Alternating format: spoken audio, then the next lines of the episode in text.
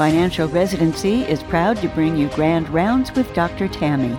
Each week, Tammy Kraus explores a new topic related to achieving financial independence by building and protecting your wealth. She invites guests who are experts in their fields who will share honest and valuable advice on a variety of topics. If you have an idea for a podcast, please email Tammy, that's T A M M Y, at financialresidency.com. Now grab your front row seat to this week's Grand Rounds. Hi, and welcome back to Grand Rounds. Many of us have dreamed of owning rental properties and luxurious areas with the hopes of someday replacing our physician income and possibly retiring to one of those fabulous destinations. Today, I invited Dr. Gelerie Stenbakken into the show to talk about how she has been successful in acquiring, managing, and leveraging the properties that she has to achieve financial independence. Welcome to the show, Jellery. Thank you, Tammy. Thank you for the invitation. I really do appreciate it, and I enjoy sharing my story. I am so excited. My husband and I, for years, have just kind of watched the rental market, watched real estate and all the, you know, if we vacation somewhere, then we'll watch the real estate for the next year, thinking, oh, we want to buy a place there, but we've just never taken the leap. So I'm kind of excited to hear, you know, how did you get started? Why did you do it? What does it mean for you? Just all the questions. so ready, go. All right. Well, in terms of how we got started, I actually started out, I was changing positions to a different job in a different city. And so we were looking at possibly building another home.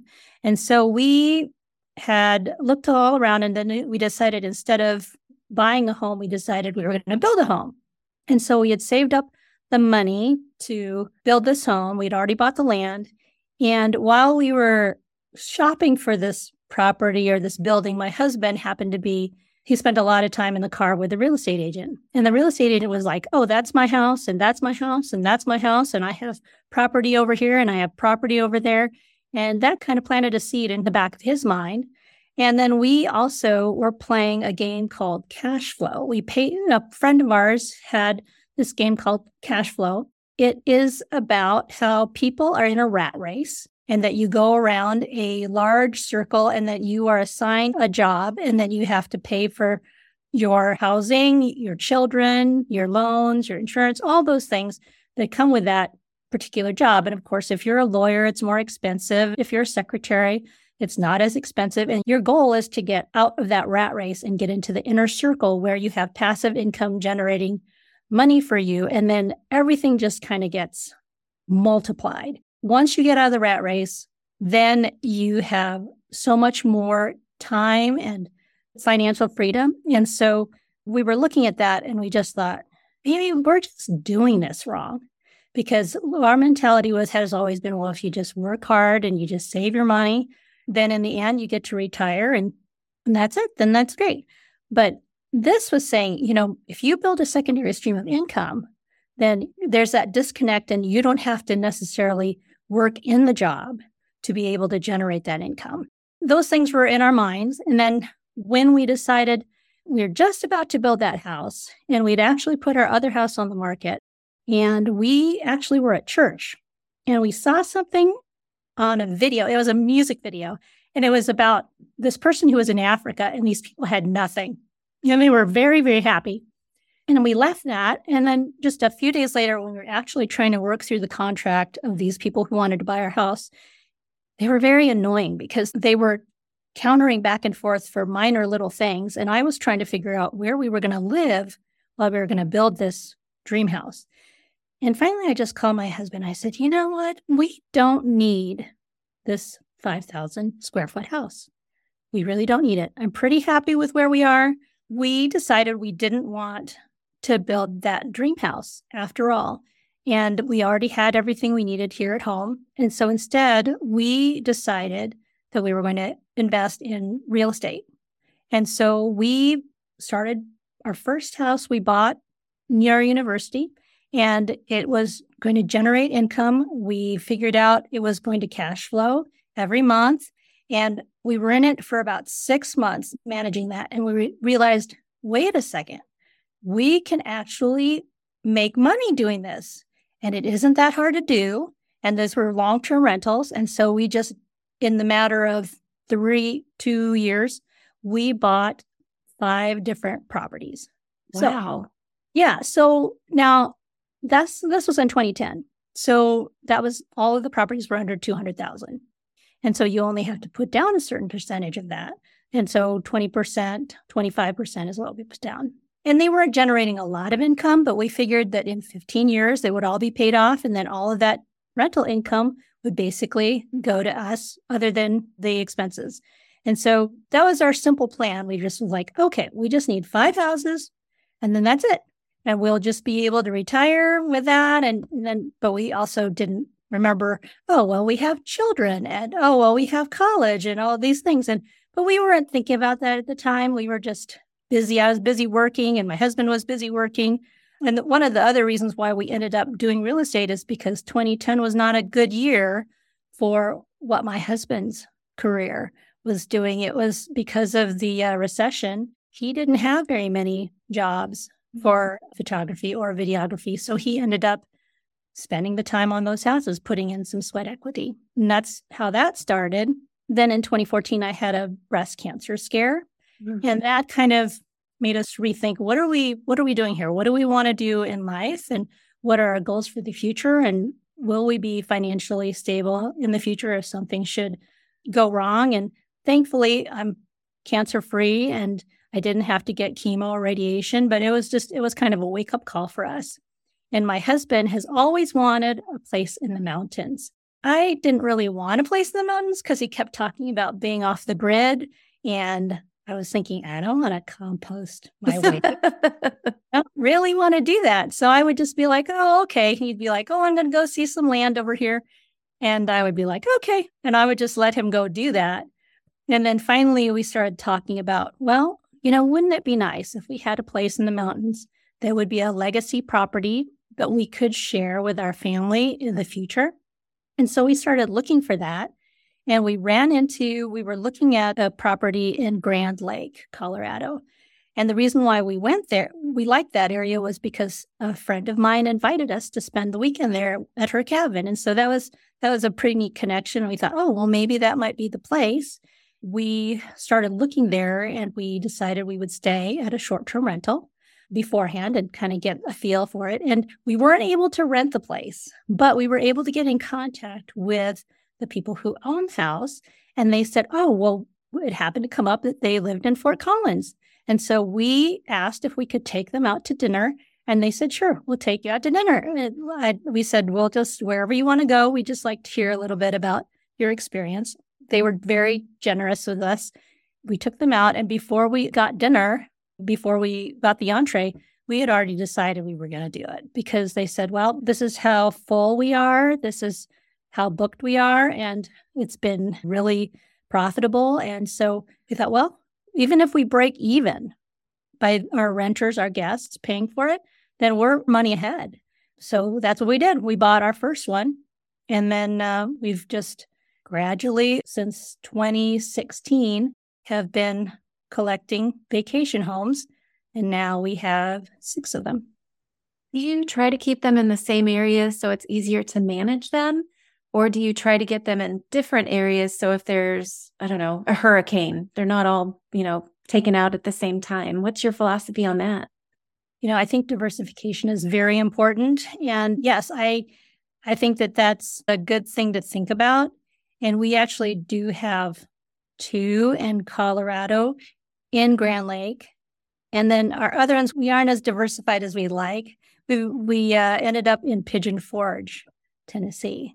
People in Colorado, when we say, oh, we have a place in Pigeon Forge, we have some places, they are like, what? Why would you be there? and we just say, well, it's because that's where the money is. That's how the math turned out there are 14 million tourists that go through that area every year for the Great Smoky Mountains.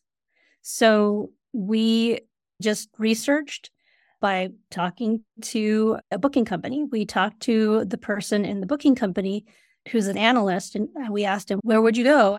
What are the most popular areas that make the most income? And he said, Okay, well, there here are 10 places.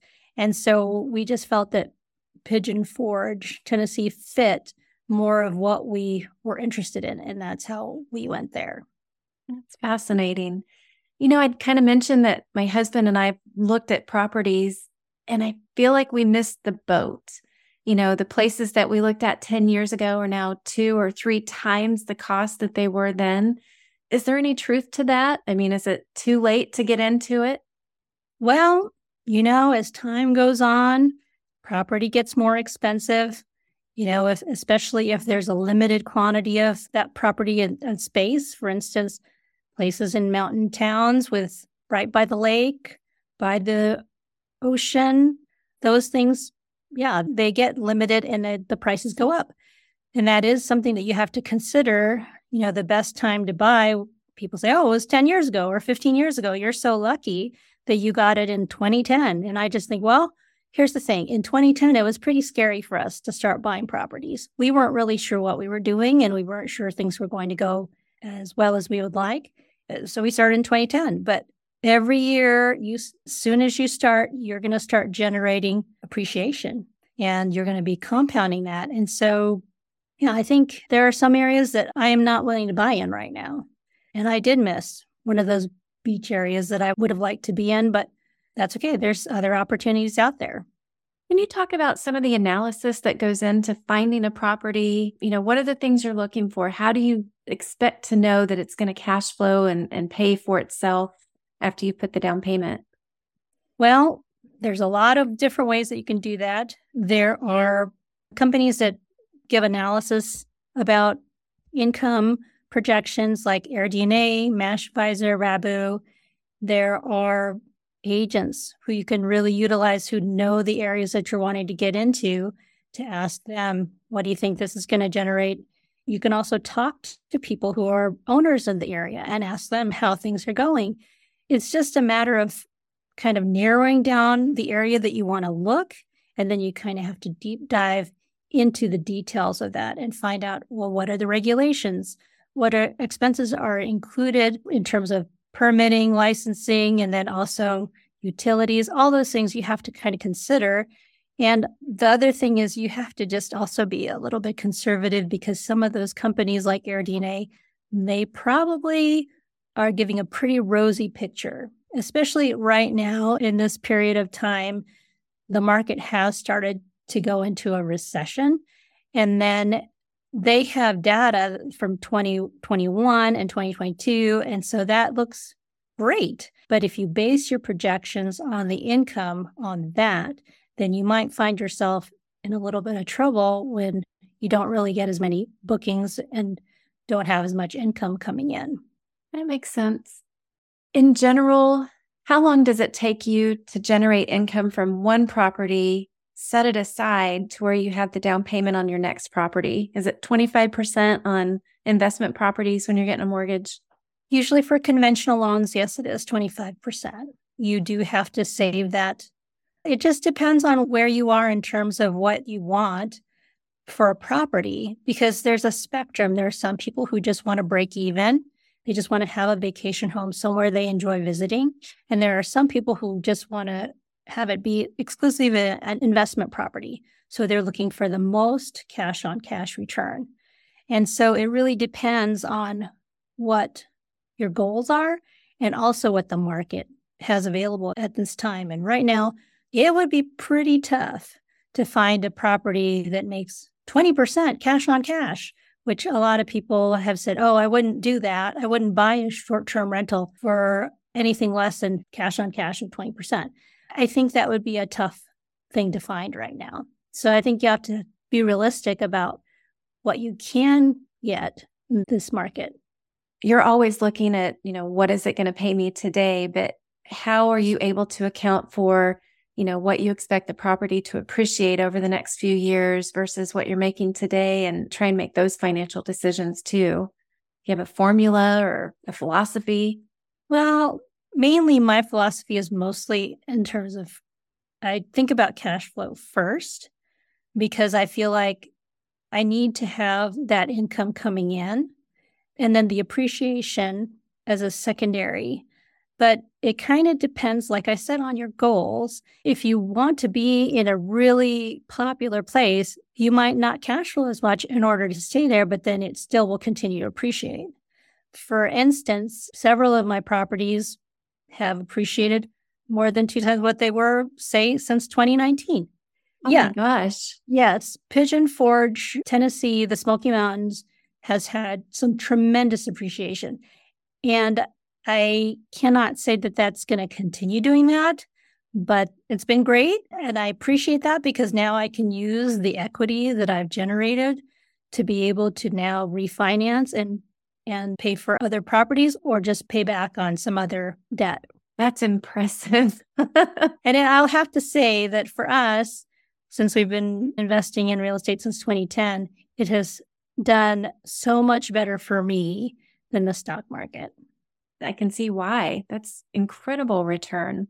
Now, do you manage all the properties yourself or do you hire a management company to go in there and do it for you since they're remote? Well, we self manage in terms of that we manage our vendors. And my husband and I are a team. And so we work together to do this. And so he is more of the liaison and he's the guest contact. And I'm more of the person in the background running the websites and tweaking the pricing and putting up the photos and that sort of thing. So we do that. We do have vendors and we have our cleaners, our handyman, our inspector, and we have our pool service person and landscaping people, electricians, plumbers. We have a list. So, hot tub uh, repair service. So, most of the time, we just manage things with our thumbs. Just text people and say, Can you get this fixed? And that is how we run. Eventually, we would like to hand off some of those things because I would like to take more vacations. And my husband wants to do some things where cellular service may be not very good. And so we're probably going to hand off some of that during that time. Is he going to make you go compost somewhere? You're thinking about more of the boundary waters, like a canoe trip. Oh, that sounds wonderful. Yeah. And he just purchased a transit van that he wants to make into a conversion van. And so he's putting in a bed and working on this is his pet project. And so someday we would like to be touring the national parks and camping. It's a fun project, something to look forward to. That sounds wonderful. Now, I know in Kansas City, there's been a lot of local legislation lately trying to limit Airbnbs and the short term rental properties. Have you run into any problems with that in the areas that you've chosen to purchase properties? Yes, I have. In Colorado, we actually had the HOA, someone brought up on the agenda that they wanted to ban short term rentals. We knew that that was going to be a possibility. And so we went to the meeting and they did discuss it. And it turned out that the people who were causing the most problems were actually the people who were living there because they were the ones who weren't respecting the speed limit. They were the ones who were not putting the trash away and such. And the great thing about that situation is we have good neighbors. And we made sure to discuss with the neighbors what our expectations were for our guests and that we wanted them to know that we did not want them to be causing any problems in the neighborhood. And if there were any issues, that they should contact us.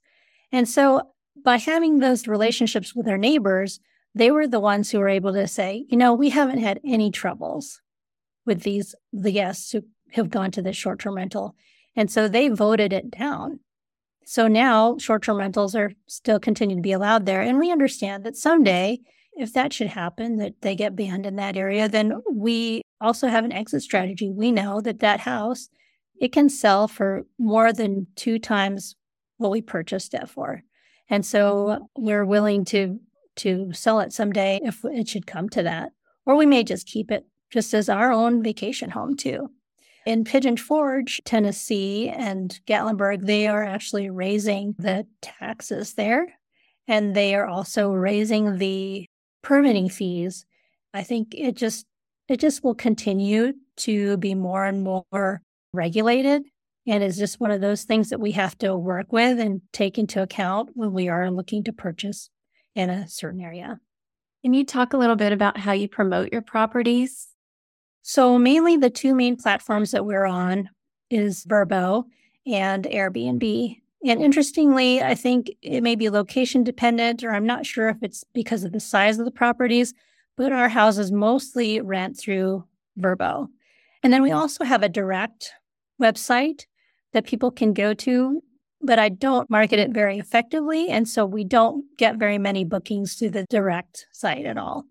We do try to keep up with the websites and make sure to change the pictures and the titles and to try to help with the ranking for that. Do the three sites talk to each other? So if someone rents on Vrbo, does it automatically take off, you know, the availability on the other two sites? Yes, there are different different software platforms that you can use that can be centralized. You can put these information into a centralized software program and then it actually coordinates with the other websites and it ends up pushing that information to all the to all the different websites. That's what we do. We use a software platform called OwnerRez. It's very robust in that you can change and tweak things to work the way you want it to. So whenever there's a booking, there's just automatic messaging that goes out to the guests. There's automatic messaging that goes out to the cleaners.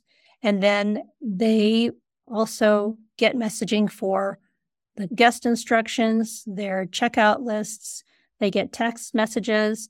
So most of that is pretty automated. That's wonderful.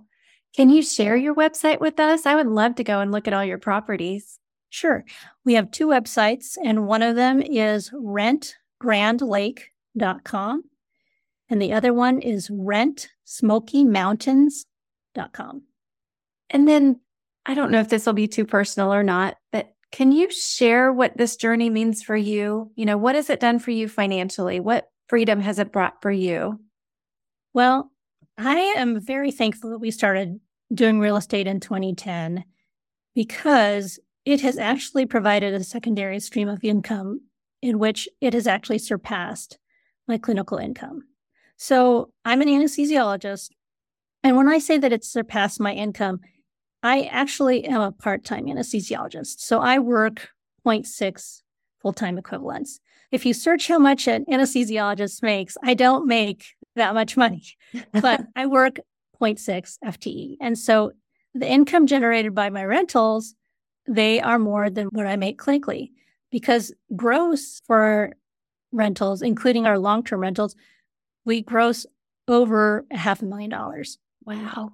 Wow. So obviously, gross is not the same as net. You know, it does, it surpasses my clinical income. And so that has really given me opportunity to be able to say, you know, I don't need to do overnight call anymore. I don't need to stay late at the hospital anymore. I can give that away. It's not something that I feel like I need to do anymore to be able to cover my expenses. Next year in 2024, I actually turn in my notice. So I'm going to be going per diem. So I'm very excited about that. And it's not that I dislike my job. I love being an anesthesiologist and I enjoy, you know, taking care of patients. But the one thing about my partnership membership is that I was having trouble with my vacation scheduling. And, you know, I get that. They have to make everybody kind of fit in with what the demand is. And so it's just going to be easier for me to be able to go part time per diem so I can just work when I want to work. And then if I want to take off for a month to Thailand, I can take off for a month to Thailand. So we'll see. That's my, I, that's on my bucket list. That's amazing. You're an inspiration for sure. Thank you. You have been such a wealth of information. I'm so glad you came on the show today, Gelerie. Thank you, Tammy. I really appreciate you allowing me to share my story. Absolutely. And I hope you'll all tune in again next week for Grand Rounds.